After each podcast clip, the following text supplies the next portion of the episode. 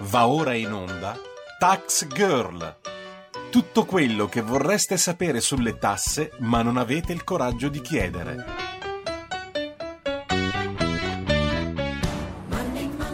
Buongiorno e buon sabato mattina, io sono Giorgia Paccione di Bello e questo è Tax Girl, appuntamento settimanale con il fisco di RPL. Bene, allora prima però di eh, insomma entrare nel vivo della, della, nostra puntata, io vi ricordo che la campagna ancora Fatti Sentire per sostenere appunto la nostra eh, radio, che vi ricordo essere una radio libera, quindi aperta alle opinioni eh, di tutte, è ancora ehm, online, quindi basta andare andare sul nostro sito eh, radiorpl.it, cliccare su Sostienici e poi eh, andare su appunto la sezione Abbonati e poi da lì insomma potete scoprire molte altre, ehm, cioè che cosa corrisponde in invare al vostro abbonamento, che cosa avete diciamo in cambio se così si può dire, perché ci sono tanti piccoli regalini. Allora prima ancora, premessa quindi della premessa, oggi viviamo di premesse di entrare appunto nel merito della, della puntata, ci, ehm, ci, tengo a fare una, eh, una, precisazione. Non so quanti di voi, cari radioascoltatori,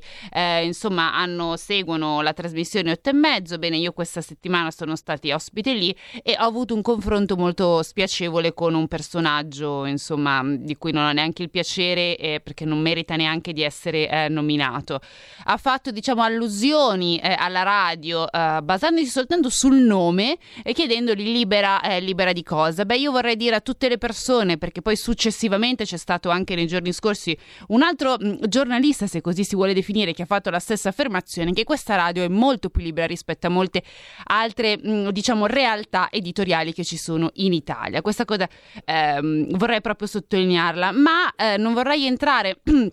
in, polemi- in, polemiche sterili come hanno fatto loro, eh, volevo soltanto chiudere questa chiosa con ehm, una citazione di un appunto anonimo, ovvero parla soltanto quando sei sicuro che quello che dirai è più bello del silenzio. E vi consiglio, cari, di stare in silenzio perché quello che dite non è mai più bello.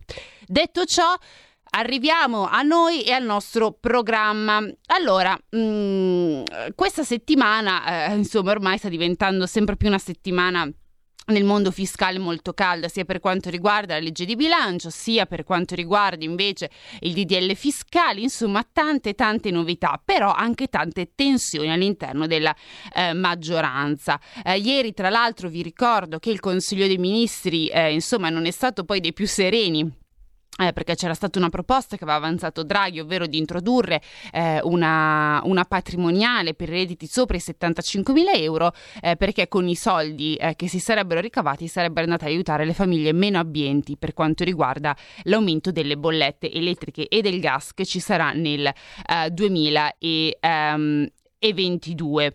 Beh, allora ovviamente questa proposta ha diviso letteralmente a metà la maggioranza, per il sì erano il PD e il Movimento 5 Stelle, per il no era diciamo tutto il, il centrodestra, quindi abbiamo eh, la Lega, eh, Fratelli d'Italia e io metto anche ormai eh, Italia Viva. Eh, si è conclusa, cioè si è riuscita a trovare una soluzione che vedeva appunto eh, questa ipotesi del tutto accantonata e invece il, um, il, MEF, insomma i tecnici del MEF sono riusciti a trovare altri fondi che saranno destinati poi al... Um, eh, scusate, ma c'era Antonino che mi ha scritto un messaggio in, in diretta. Eh, intanto salutiamo anche Antonino che non siamo neanche a far riusci- che non siamo riusciti a fare il traino e non sono riusciti a commentare la cravatta. Ma torniamo a noi. Oggi, insomma, sono tutte piccole incursioni. Um, quindi vi stavo dicendo che se trovate queste soluzioni, il MEF è riuscito a trovare altri soldi e questi soldi saranno appunto destinati poi alle. Um, insomma, a cercare di aiutare le famiglie più povere per quanto riguarda eh, l'aumento delle, eh, delle, bollette elettriche. Ovviamente soluzione che non ha visto eh, d'accordo proprio tutti tutti e questo per andare a sottolineare il clima poco sereno che c'è all'interno della maggioranza. Ma oltre al clima poco sereno che Draghi deve gestire tra appunto all'interno della maggioranza, ci sono anche tensioni con i sindacati il giorno prima, quindi giovedì, eh, i sindacati si erano visti con Draghi perché vi ricordo che loro non erano per niente contenti eh, sulle decisioni fiscali che aveva preso la maggioranza, quindi della revisione dell'IRPEF, quindi il fatto che sono destinati 7 miliardi per rivedere l'IRPEF e un miliardo per la revisione barra l'abolizione del, dell'IRAP solo per determinate categorie. Loro insomma volevano che, sia, eh, che, che, il taglio delle tasse venga maggiormente destinato ai pensionati e ai lavoratori dipendenti, ma in modo eh, diciamo anche diverso, soprattutto che, vengono tu- che bisogna andare a cercare di tutelare maggiormente le fasce di, di reddito più, eh, più, deboli. E secondo loro con questa misura, non, eh, con questa decisione che si è arrivata con la maggioranza, non si va a tutelare maggiormente i più deboli economicamente parlando. Bene, allora il primo incontro si era chiuso con un ehm, Draghi che appunto diceva venerdì vi farò sapere, cioè ci rifletto stanotte, venerdì vi farò sapere se le vostre proposte potranno essere accolte all'interno del progetto fiscale, quindi la gestione degli 8 miliardi, oppure no. Sta di fatto che no, in effetti eh, la risposta definitiva è stata comunque no si era cercato di fare appunto questo passo in avanti con questa mini patrimoniale che però gli stessi sindacati hanno detto noi non abbiamo mai chiesto di eh, bloccare o aumentare in qualche modo le tasse per i ceti sopra i 75 mila euro, non è una nostra richiesta, noi avevamo chiesto tutt'altro, poi questo comunque andremo anche a, ehm, a chiederlo e a, a, chiarirlo meglio con il nostro ospite di, eh, della nostra prima, um, prima parte. Bene, allora, ma come vi ho anche detto, sempre all'interno della legge di bilancio ci sono altre tensioni, eh, perché tra l'altro ieri ricordo um, un'affermazione che ha fatto Giorgia Meloni mi ha fatto molto sorridere, perché ha detto che la maggioranza ha presentato insomma 5.600 emendamenti, si sta autosabotando da sola e adesso mi spiace dire ma come si fa a non andare d'accordo? Mi ha fatto molto sorridere perché è uno spaccato della, um, della realtà. In effetti c'è stata proprio una, una vera e propria pioggia di emendamenti se pensate che all'opposizione c'è solo Fratelli d'Italia, è vero che la maggioranza si sta autosabotando da sola perché sta dicendo che la legge di bilancio che hanno fatto praticamente è quasi tutta da rivedere perché se no non presenti più di 6.000 emendamenti. Eh, infatti il presidente eh, del Consiglio Ma- Mario Draghi ha chiesto a tutte le forze politiche di ridurli, cioè di fare uno sforzo di sintesi e di arrivare tra i 500 massimo proprio a 600 emendamenti. I lavori di sfoltimento sono tra l'altro iniziati eh, giovedì sera e insomma adesso vedremo un po' nei prossimi giorni anche come, eh, come si, eh, a, a quali emendamenti alla fine si arriverà eh, per, eh, insomma, per cercare di trovare la quadra. Il compito però vi, vi posso anche, avete già capito voi, che non è dei più facili, dato che al momento ci continua a essere molto poco chiarezza intorno all'intervento sia per calmierare le bollette elettriche e del gas, eh, vi ricordo che tra l'altro diverse forze di maggioranza come il PD, la Lega il Movimento 5 Stelle avevano chiesto di aumentare eh, i fondi per, questo, uh, insomma, per, per, questa, um, per, questa, misura e soprattutto anche su come articolare il super bonus perché altro punto interrogativo è ma riusciamo a togliere l'ISA 25.000 euro per le villette oppure continua a rimanere questo uh, punto? Non si sta ancora capendo. Um, per quanto riguarda invece poi il tema energetico, qui si aprirebbe un altro capitolo. Vi voglio soltanto ricordare che Giancarlo Giorgetti, che ricordo essere il ministro dello sviluppo economico, a margine dell'informativa su Tima a Montecitorio, ha spiegato come sia difficile da prevedere la quantità di risorse necessarie da inserire in manovra per andare ovviamente a calmierare il prezzo del costo dell'energia nelle bollette. E perché dice questo? Perché Giorgetti ha spiegato, dipende da come va il prezzo del gas che mi sembra aumentare ne servono tante. Il ministro ha comunque puntualizzato che sterilizzare tutto è impossibile e bisogna andare sulle fasce deboli, cioè sulle famiglie deboli e il settore e le imprese deboli, un po' di volte deboli. Ehm, talmente impantate che rischiano di chiudere. Tra l'altro vi ricordo che eh, lo stesso Premier eh, Draghi qualche giorno fa era proprio tornato sul tema e ha detto che le misure comunque extra, se così vogliamo dire, che si andranno a prendere mh, mm, per cercare di andare a calmierare l'aumento delle bollette gas e elettricità del 2022 avranno un focus sempre di più sulle fasce più deboli della, um, della popolazione. Beh, allora, ma come vi avevo accennato inizio trasmissione, eh, ci sono tensioni sia all'interno della maggioranza, ma anche tra ehm, il governo e i sindacati. E I temi su cui appunto i sindacati hanno più volte ribadito, eh, insomma, loro, mh, mm, insomma, di cui non sono stati contenti sono sia la riforma fiscale, come si è visto in questi giorni, scusate, ma anche poi tutto eh, l'impianto delle pensioni, perché ricordo che adesso insomma sta passando un po' eh, sotto traccia, ma eh, c'è quota 102 per il 2022 e poi dopo cosa succederà? Poi dopo torna la Fornero, non torna la Fornero, insomma anche qui un pasticcione che non si sa bene come risolvere. E devo dire che invece i sindacati hanno un'idea molto chiara eh, su quale eh, per loro debba essere il futuro. E infatti mh, questa mattina abbiamo qui con noi e devo dire che sono molto contenta Ezio Cinia che è il responsabile della previdenza della CGL. Buongiorno. Buongiorno a lei, grazie per l'invito.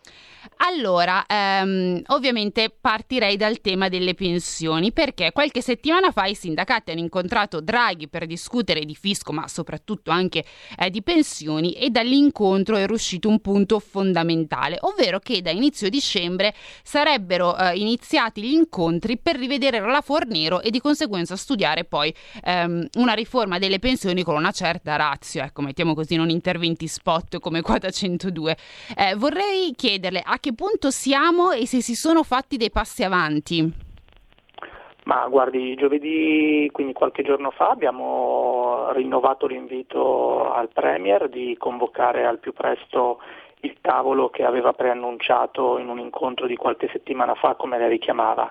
In realtà i tavoli devono essere due, uno immediato per discutere le misure dentro un perimetro ovviamente circoscritto che era quello della legge di bilancio, cioè proviamo ad allargare quelle misure che possiamo definire inutili, perché si tratta di platee molto ridotte come quota 102 che chiamava prima, che al massimo riguarderà 8.000 persone. Ricordiamo che quota 100 ogni anno faceva uscire, a parte il primo anno, 150.000 persone, gli altri anni più di 110.000.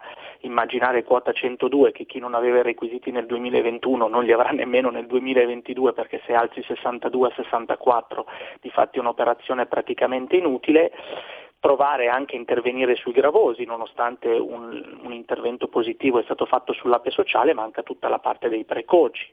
Bisogna abbassare il requisito dei, di alcuni lavoratori che difficilmente arrivano a, a, quel numero di contributi per l'APE sociale, cioè 36, penso agli edili, penso al settore agricolo, perché questo tema tra l'altro, se tu lasci al lavoro gente con una certa età e che fa lavori gravosi, dice che basta andare a vedere i dati sugli infortuni sul lavoro, penso del comparto edile, vedi come sono aumentati. Quindi diciamo che l'idea di non affrontare il tema delle pensioni con questo tavolo piccolo dentro il confronto rispetto alla legge di bilancio che tra due settimane sappiamo chiuderà il suo iter, allora a questo punto eh, diventa difficile anche immaginare eh, che il governo solo ieri, tra l'altro, col ministro Orlando ha annunciato che tra due settimane inizierà invece quel confronto che prima lei chiamava di riforma strutturale del sistema. Ecco, il sindacato ha le idee chiare, lo diceva lei, eh, ma noi vorremmo iniziare dalla legge di bilancio, anche facendo dei piccoli passi avanti. Sulla riforma strutturale io credo che non ci sia dubbio, cioè nel rapporto con i lavoratori, con la gente, ci sia la necessità di non tornare a quella normalità che qualcuno invoca, che è quella della legge Fornero, perché non la chiamerei riforma quella legge, dove è evidente che le persone non possono andare in pensione a 67 anni, siamo l'unico paese in Europa dopo Danimarca e Grecia, e sappiamo come mai la Grecia, e sappiamo che la, Dinam- la, Danimarca ha un sistema di protezione sociale assolutamente più forte del nostro, che ha 67 anni come pensione di vecchiaia. 42 anni e 10 mesi per noi sono tanti, quindi per noi 41 anni di contributi sono necessari, ma il tema centrale di questa discussione rimangono i giovani i giovani non solo nel titolo, perché noi siccome sappiamo quello che il sistema dal 1 gennaio 96 in poi sta dando, nel senso che siamo ormai in un sistema contributivo, che ci dice due cose. Uno, che siccome siamo in un sistema contributivo e ormai sono passati 25-26 anni, eh, le operazioni di flessibilità si possono fare perché non impattano direttamente, eh, o meglio sarebbe un anticipo di cassa sulla spesa pensionistica. E dall'altra sappiamo che il mercato del lavoro eh, è diverso da quello che si era ipotizzato con la riforma Dini, con la 335 del 95, perché le persone purtroppo iniziano a lavorare tardi, hanno subito delle crisi profonde, pensiamo a quella del 2007, quella dentro il Covid, mm-hmm. quindi hanno carriere lavorative molto deboli e do- molto fragili e purtroppo la legge Fornero, e questo non glielo ricorda nessuno,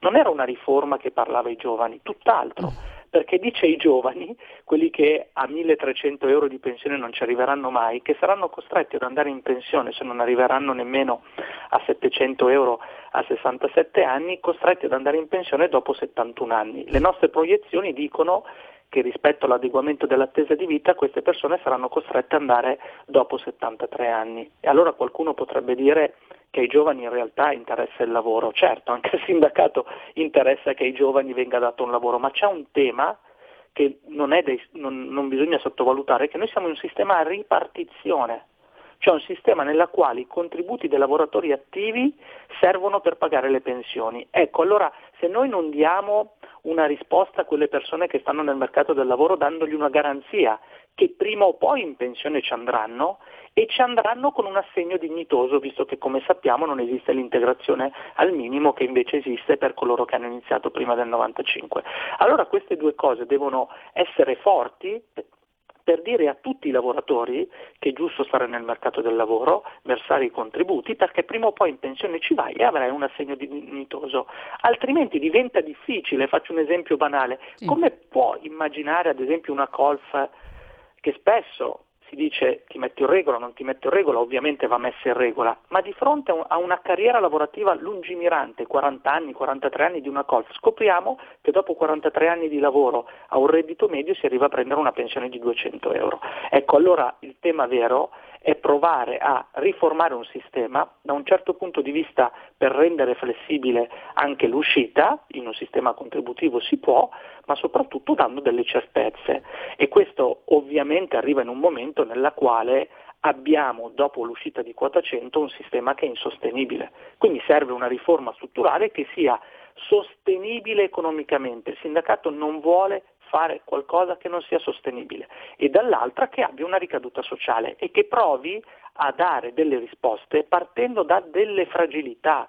E penso alle donne, perché non è, non è, sufficiente dirlo che le donne hanno subito delle disparità nel mondo del lavoro e oggi si cerca di affrontarle, ma oggi è troppo tardi perché è vicino al traguardo pensionistico che ha più di 50 anni. E quindi va dato una risposta anche da questo punto di vista. Oppure penso a tutte le, le fragilità che il mercato del lavoro presenta, a chi non sta bene, a chi ha un problema di salute, penso a chi fa un lavoro diverso perché è evidente che a lavori diversi non ci possono essere regole uguali. Eh, certo. E questo credo che sia anche importante il segnale che sia stato dato in questa legge di bilancio con i lavoratori gravosi. Poi c'è un altro tema che sicuramente il sindacato ha a cuore, che c'è molta gente che ha perso il lavoro e a mm. quella gente lì, dopo 62 anni, tu una risposta gliela devi dare in termini di flessibilità. Non ha senso oggi immaginare di dare quel lavoro che non c'è. Certo. Il lavoro diamolo ai giovani, diamolo a quelle tante persone che hanno bisogno di lavorare e chi invece è arrivato a un'età ormai avanzata diamogli la pensione. Di andare in pensione.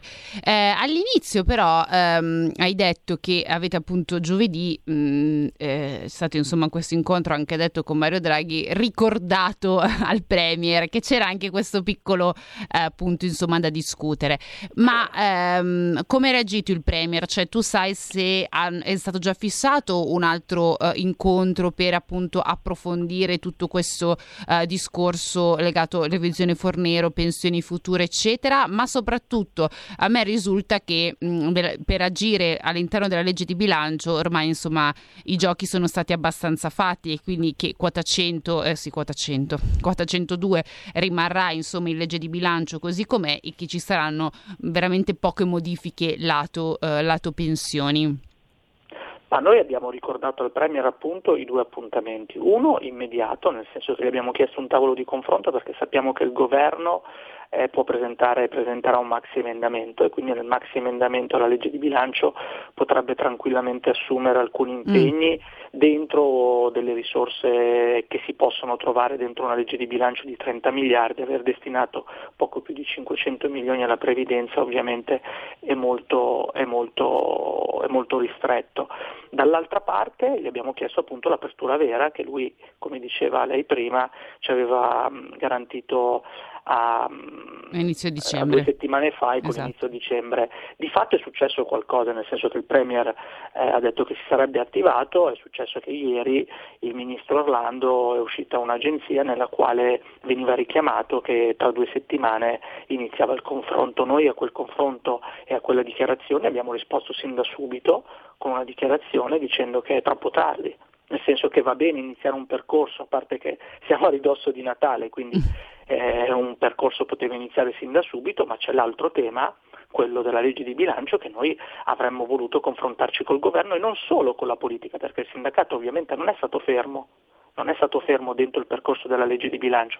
Abbiamo proposto emendamenti, emendamenti che i partiti e i gruppi hanno presentato alla legge di bilancio, ci sono più di 6.000 emendamenti, sappiamo che le risorse a disposizione sono poche, ma ci auguriamo che laddove il governo non attivi questo confronto immediatamente, cioè la prossima settimana, per poi dare seguito al maxi emendamento, i partiti nel lavoro ovviamente parlamentare accolgano molte delle nostre richieste perché sono richieste di buon senso. Ne ricordo alcune, cioè il lavoratore edile a 36 anni non ci arriva, quindi il paradosso è dire che quel lavoratore lì è gravoso, fa tanto poi ho messo dei paletti per non mandarlo via. Quindi eh certo. anche qui le proposte che fa il sindacato guardano un mondo del lavoro e guardano a quella parte del mondo del lavoro in termini generali a tutti, ma quella parte del mondo del lavoro che fa più fatica, che non ce la fa, cioè non è quello che a quota quota 100 decide di continuare a lavorare e quello che al lavoro non ce la fa più ad andare.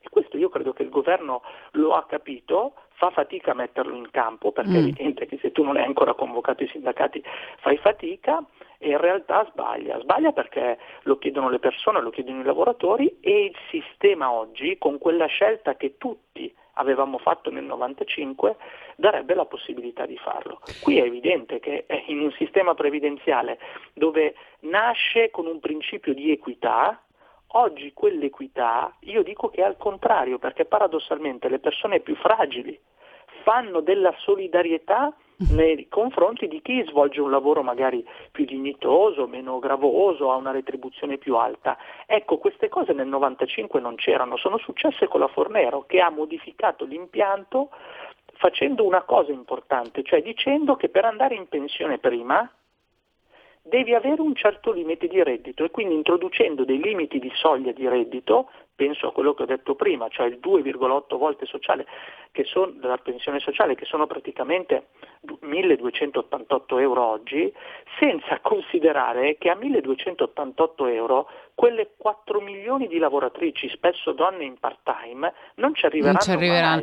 Vorrei Quindi... però anche sottolineare una cosa, perché eh, adesso insomma mh, si sta, sta, venendo anche fuori che forse la Fornero non era proprio un'idea così geniale, una legge così ben congeniata, però insomma negli anni passati molti anche giornaloni l'avevano elogiata come una misura necessaria che bisognava fare, che bisognava portare avanti, che chi andava addirittura la criticava non capiva niente eh, e che forse doveva anche tacere. Quindi forse adesso si è arrivata alla conclusione che la Fornero abbia delle distorsioni all'interno che devono essere eh, modificate per poter rendere poi il mercato anche pensionistico più flessibile e più adatto anche al mondo attuale. No? Non so se tu condividi o, o, o meno. No, io credo che quel decreto, dobbiamo ricordarcelo come si chiamava, si chiamava decreto Salve Italia è stata usata la previdenza come bancomat per raccimolare molte risorse e utilizzarle per altro. Quindi dal punto di vista previdenziale, come ho detto proprio all'inizio, quella non è una riforma previdenziale, è stata una norma che ha permesso allo Stato di incamerare risorse. Adesso io credo che non si tratti di guardare questo provvedimento con diversi occhiali o diversi punti di vista, si tratta anche, siamo in un contesto europeo, guardiamo gli altri paesi, ecco, esatto. siamo l'unico paese in Europa che ha l'età di vecchiaia dei 67 anni che la Germania avrà nel 2029 nel 2030. Questo è già un primo punto sulla quale concentrarci. Dall'altro io credo che in un sistema che siamo stati i primi, quasi i primi in Europa a introdurre il sistema contributivo, sono passati ormai 26 anni, forse oggi c'è ancora la necessità di mettere a punto delle cose in 26 anni di mercato del lavoro che come diceva lei prima è cambiato.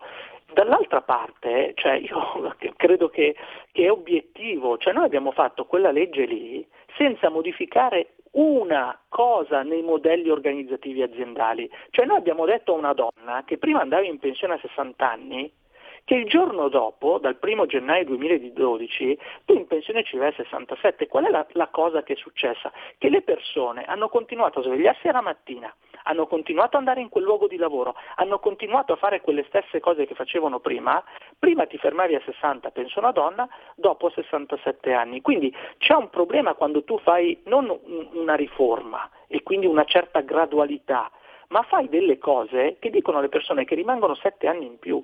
Cioè obiettivamente questa cosa non è sostenibile dal punto di vista sociale, perché le persone più fragili, quelle che spesso guadagnano anche meno, sono seriamente in difficoltà e lo abbiamo visto con quota 100. Quota 100 è sbagliata perché intanto è sbagliato introdurre un provvedimento sperimentale di tre anni. Se vuoi superare una norma, fai una roba strutturale, cioè fai qualcosa che prova a rispondere a tutti. Abbiamo visto che delle 900 passamila persone coinvolte da quella misura, solo un terzo sono andate via. Quindi che cosa vuol dire? Vuol dire che in un sistema misto la gente che sceglie, che può scegliere di rimanere a lavorare perché fa un lavoro di un certo tipo, ha capito che il sistema ormai se rimani al lavoro guadagni di più perché alzi l'età e aumenti i contributi che versi, non è più come il sistema retributivo certo. che Quindi giustamente ci vuole come appunto ci stava ricordando il Socinia, una riforma strutturale per poter, insomma, non soltanto allungare l'età pensionistica dall'altra, ma anche dare, diciamo, un, un bilanciamento dall'altra parte. Allora, ehm, io devo però purtroppo interrompere Ezio Cigna, anche il discorso che ci stava facendo, anche se lo reputo estremamente interessante, eh, perché siamo arrivati al primo blocco e devo dare la pubblicità. Ovviamente ehm, io ehm, rinviterò sicuramente più avanti anche per rifare il punto sulle pensioni e Zocinia. Io intanto ehm, ti ringrazio, la ringrazio molto e che ricordo essere Zocinia responsabile della previdenza della CGL per averci eh, dato questo spaccato e queste spiegazioni anche sul mondo delle pensioni. Quindi grazie ancora di essere grazie intervenuto questa mattina. Buongiorno a tutti. Allora, noi adesso siamo ehm, in chiusura appunto della prima parte. Quindi adesso ci sarà un promo, una canzone che magari dà un po' d'amore e allieta un po' tutti noi e poi ci vediamo nella seconda parte per parlare di Catasto.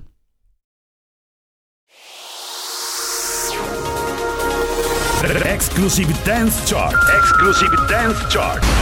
Ciao belli, sono Max Martinelli. Con la DJ Isabi vi aspetto su RPL per farvi fare tanti saltelli con la Exclusive Dance Chart, la classifica dance nazionale dalle 23 il sabato. Se avete voglia di dance, vi aspetto su RPL con la Exclusive Dance Chart. Tanti saltelli con la B e il Martinelli su RPL. Exclusive Dance Chart.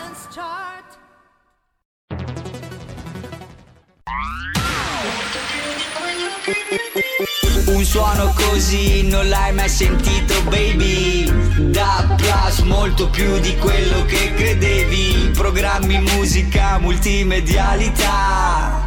Da Plus suono nuovo di alta qualità. Digital Radio Il suono perfetto. DAB Plus. Anche RPL, la tua radio, è in Digital Radio. Buongiorno a tutti, ovviamente non invitare a sostenere la nostra radio e quindi ad abbonarsi ad RPL per dare una mano, insomma, per mantenere eh, questa voce libera di informazione e questa radio che permette comunque a tutti di dire la propria, di intervenire, di contribuire nelle discussioni.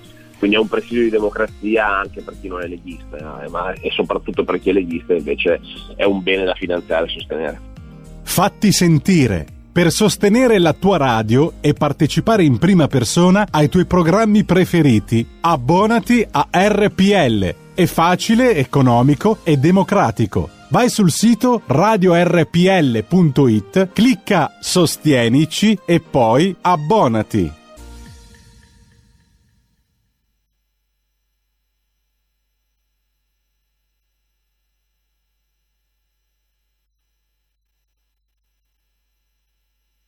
I've been holding on to pieces, swimming in the deep end, trying to find my way back to you, cause I'm needing a little bit of love. A little bit of love, a little bit of love. Lately Lately I've been counting stars. And I'm sorry that I broke your heart. It's something that I didn't want for you. But I'm stepping on broken glass. And I know this is my final choice. All I'm trying to do is find my path to you. I got voices in my head, and there's a deafening silence. I got voices in my head, and I can't lie. I've been holding on to pieces, swimming in the deep end, trying to find my way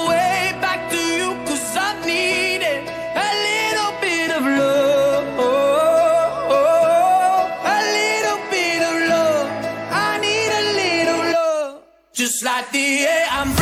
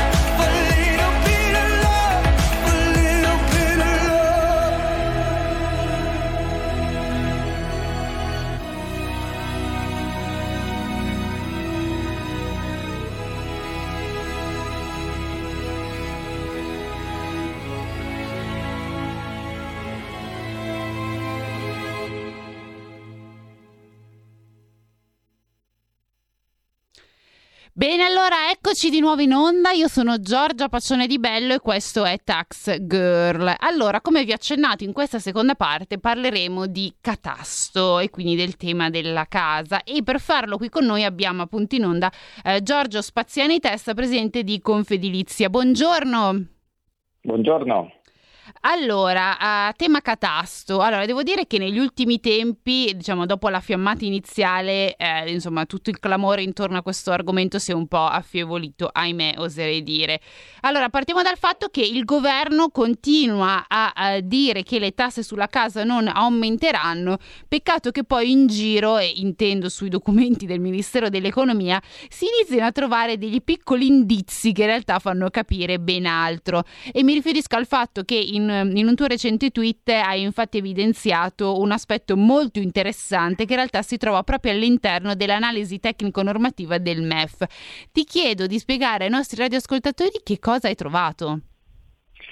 Beh sì, lì eh, c'è scritto qualcosa di molto preciso, perché è vero che il Presidente del Consiglio anche in conferenza stampa ha detto una cosa non smentibile, cioè che il suo governo non aumenterà le tasse sulla casa, almeno con quella riforma del catasto che è nell'ambito della riforma fiscale, ma eh, quello che farà questa riforma, se sarà approvata in quel modo, è preparare diciamo, le condizioni per l'aumento, perché noi lo sapevamo già, ma questo documento del Ministero dell'Economia lo conferma e dice esattamente questo, dice che l'articolo 6, perché di questo si tratta della riforma fiscale, quello sulla revisione del catasto, è coerente, questa è l'espressione che usa il Ministero dell'Economia, è coerente con le raccomandazioni della Commissione europea che ripetutamente hanno chiesto all'Italia di aggiornare il catasto non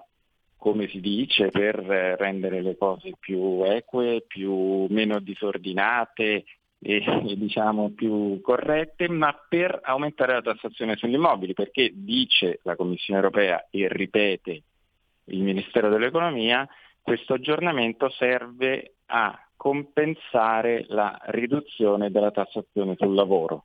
Se si compensa una riduzione di tassazione è evidente, ergo che si aumenta un'altra tassazione, in questo caso quella sugli immobili. Quindi noi lo sapevamo già, ma ora c'è la conferma ufficiale, c'è l'ammissione da parte del governo che questa revisione del catasto serve ad aumentare le tasse sugli immobili, non domani, non dopodomani, ma quando tutto sarà pronto. Quindi questo è il motivo per il quale noi la stiamo contestando e la mancanza di clamore cioè l'assenza ormai di clamore, perché in effetti c'è stato per qualche giorno, è un problema perché nel frattempo le cose non si sono fermate, anzi sono partite in Commissione Finanze alla Camera che ne sta cominciando a parlare. Esatto, sì, infatti. No, ci tenevo appunto eh, che fosse specificata questo, questo, dettaglio, se così vogliamo dirlo, all'interno della relazione tecnica del MEF, perché insomma eh, va abbastanza a delineare in modo chiaro il futuro che, che ci aspetta, eh, che non è neanche un po' insomma del tutto roseo. Sempre sul tema però, um, quindi degli immobili, c'è un altro tasto dolente a mio avviso, ovvero tutto quello che riguarda sui bonus della casa. Eh, partiamo dal fatto che l'Agenzia delle Entrate ha mm, scoperto, individuato insomma eh, un numero abbastanza consistente di crediti fantasma, ha deciso quindi di, ha detto ci sono, c'è questo problema e il governo insomma è un po' scaltato sugli attenti e agendo anche un po' di impulso ha fatto un decreto che va a inasprire eh, insomma le regole soprattutto per chi deve andare a chiedere o vuole chiedere il credito d'imposta. Noi abbiamo fatto già una puntata la, eh, un paio di, di, sab- di, insomma due o tre mm, sabati fa dove eh, avevamo spiegato che eh, questo eh, decreto a parte che ha un effetto retroattivo quindi va a colpire anche le situazioni che sono già in essere non solo quelle future ma soprattutto che comporta un aumento eh, dei costi di circa un 10% in più su tutti i lavori che uno deve fare. Quindi insomma delle serie conseguenze negative anche per gli italiani. Ehm, volevo chiedere a lei come valuta questa misura ma soprattutto era così necessaria necessaria? No, infatti questa è la domanda, perché siamo tutti diciamo, d'accordo sul fatto che c'è una misura di detrazione, di agevolazione fiscale, in questo caso molto alta, eh, non de- deve essere utilizzata in modo appropriato e non deve essere occasione per sottrarre risorse allo Stato e quindi ai contribuenti per fare cose diverse da quelle per le quali no, la detrazione è nata, in questo caso interventi di risparmio energetico di sicurezza sismica. Però diciamo, nel fare questa, questo intervento cosiddetto antifrodi e quindi di eh, prevenzione eh, delle, degli imbrogli, mettiamola così, si è un po' esagerato. E quindi di fronte a un dato che era stato diffuso dal mm, direttore dell'Agenzia delle Entrate, 800 milioni di frodi, da vedere se siano tutte tali, perché insomma questa è l'accusa, diciamo così, esatto. poi bisogna vedere, ma comunque di fronte a questo dato, che eh, non so se casualmente o meno sia uscito qualche giorno prima di questo decreto, Insomma, si è fatta però un'operazione, ma eh, lo stanno dicendo in tanti tutti gli operatori, di complicazione delle attività, delle procedure per tutti. Quindi se per poi diciamo, re- prevenire o reprimere eh, le irregolarità si creano troppi adempimenti nei confronti di chi non ha nessuna intenzione di fare delle irregolarità, l'effetto che spero non sia quello realmente voluto e non dichiarato, l'effetto è quello di bloccare, affossare o comunque almeno ostacolare un sistema che già diciamo esplicitamente con la legge di bilancio, con la proposta di legge di bilancio del governo è stato attenuato perché sappiamo che c'è stata una eh, forte riduzione degli incentivi, soprattutto per le famose villette che in realtà sono i, le case unifamiliari e per altri, diciamo, altre tipologie di, di situazioni. Quindi mh, si doveva eh, sicuramente fare qualcosa, ma non in questi termini. Cito solo un esempio per anche per mettere una semplice caldaia. Eh, ora si dovrà avere visto di conformità da parte di un commercialista e, e, e asseverazione dei prezzi con tutti i problemi che questo comporta. Insomma, eccesso di burocrazia per un fine ovviamente giusto. Certo. Esatto, infatti un eccesso di burocrazia che poi tra l'altro va a impattare su, sui contribuenti onesti perché poi alla fine quelli che vanno a pagare eh sì. sono sempre i soliti, adesso il giro di tra gira e gira. Si rischia magari di, di non colpire diciamo, quelli che realmente poi sono esatto. autori di, di eventuali truffe. Ecco. Esatto.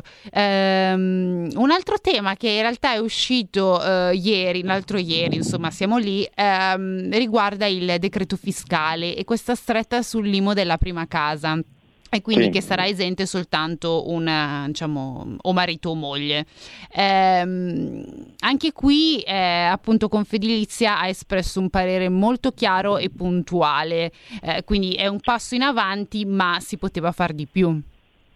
Sì, qui la situazione è un po' complessa dal punto di vista tecnico, ma in sostanza c'era una norma quella appunto su, su, a chi spetti in caso per esempio di, di coniugi che abitano in uh, case diverse, a chi spetti eh, la, l'esenzione per l'IMU mh, prevista per la prima casa, c'era una norma che stabiliva una cosa, c'era stata una eh, interpretazione per la per una volta tanto, una volta tanto pro, pro, contribuente da parte del Ministero dell'Economia e Dipartimento delle Finanze, dopodiché era arrivata una serie di sentenze della Cassazione molto negative per il contribuente e ora questo intervento legislativo che si pone un po' nel mezzo e che dice in sostanza che se ci sono per esempio marito e moglie che abitano in due case diverse, solo per una ci può essere l'esenzione dell'IMO eh, sul presupposto che si tratti di abitazione principale, abitazione uh-huh. di residenza,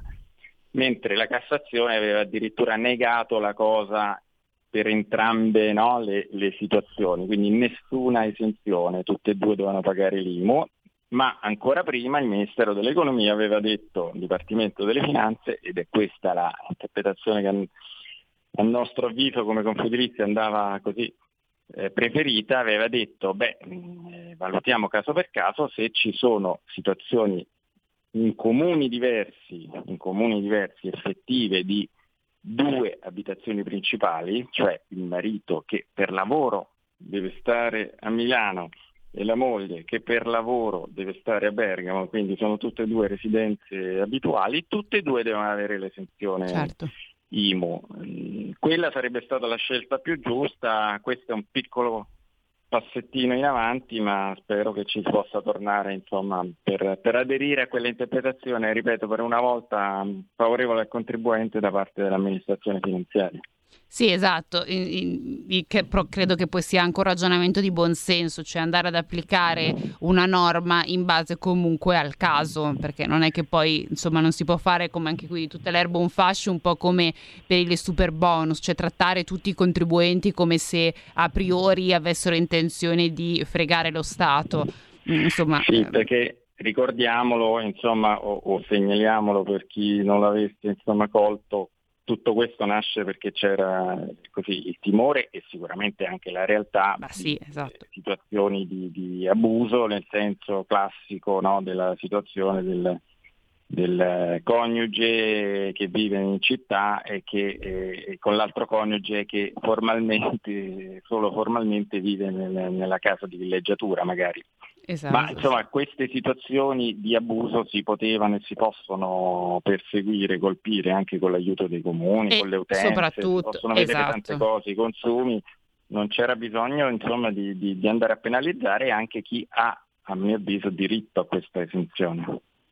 Esatto, sì, concordo assolutamente. Un'ultima domanda, perché ehm, io nei giorni scorsi, anzi questa settimana, ho visto che è uscito questo indice, che è l'International Property Rights Index, che colloca l'Italia al 44 posto ben lontano da tutti gli altri paesi dell'Europa e dal G7. L'indice globale, eh, ricordiamo che misura la tutela dei diritti di proprietà sia fisica che intellettuale e il contesto legale e politico che li contiene. Eh, quindi io vorrei capire, ma noi siamo messi così male come Italia? Eh, parei proprio di sì, eh, è stato presentato in Confedilizia tra l'altro nella nostra sede, anche se non è una nostra iniziativa, ma è un'iniziativa internazionale di un istituto che si occupa di questo da alcuni anni per l'appunto anche di proprietà, cioè di, di proprietà in senso lato, quindi anche intellettuale, quindi i parametri sono tanti, però eh, i fatti diciamo, dicono che, che, da molto tempo l'Italia si colloca in una situazione molto negativa eh, sia per l'una che per l'altra situazione, sia per la proprietà fisica che per quella intellettuale. Qualche anno fa eh, in questo rapporto si analizzò per quanto riguarda la proprietà fisica, quella che come Confederizia ci interessa di più, il caso delle eh, occupazioni abusive, ci fu un focus proprio su questo e la situazione non è certo migliorata, anzi forse è, è peggiorata. Poi c'è il tema degli, sempre per la proprietà fisica, del, delle lunghissime procedure per il rientro in possesso degli immobili in caso di affitto no? e, di, e, di, sfratto, senza esatto, parlare del, infatti de, dell'intervento poi a gamba tesa col blocco, ma anche senza blocco le procedure sono lunghissime e poi vabbè, la proprietà intellettuale e di altro tipo. Insomma, questi dati non sono confortanti e bisogna analizzarli e impegnarsi perché insomma, si, si, salga un po' la classifica almeno. E beh, direi anche perché 44 posto, direi che insomma non è che siamo messi poi insomma così bene, uno pensa insomma all'Italia che almeno eh, potesse stare vicino agli altri suoi compagni dell'Unione Europea e invece ahimè, ai noi, è un sogno, un miraggio questa, questa una classifica migliore. Bene, allora... È molto noi... lontana dal podio. È molto lontana, eh, sì, vabbè, il podio non, non, l'avevo neanche minimamente preso in considerazione, pensavo meno, no, non so, le prime 20, così eh, mi accontentavo sì, eh, anche della ventesima posizione, proprio eh, puntando sì, al ribasso, perché qui ormai, insomma... Eh, allora, noi siamo arrivati alla fine di questa, di questa puntata, io ringrazio ancora per aver dedicato appunto questo, questa seconda parte e il tempo a Giorgio Spaziani Testa che ricordo essere presente di Confedilizia, quindi grazie ancora di essere stato con noi questa mattina. Grazie a voi. E noi ci vediamo e sentiamo sabato prossimo per un, un'altra puntata di Tax Girl. Grazie a tutti e buon weekend. Avete ascoltato Tax Girl.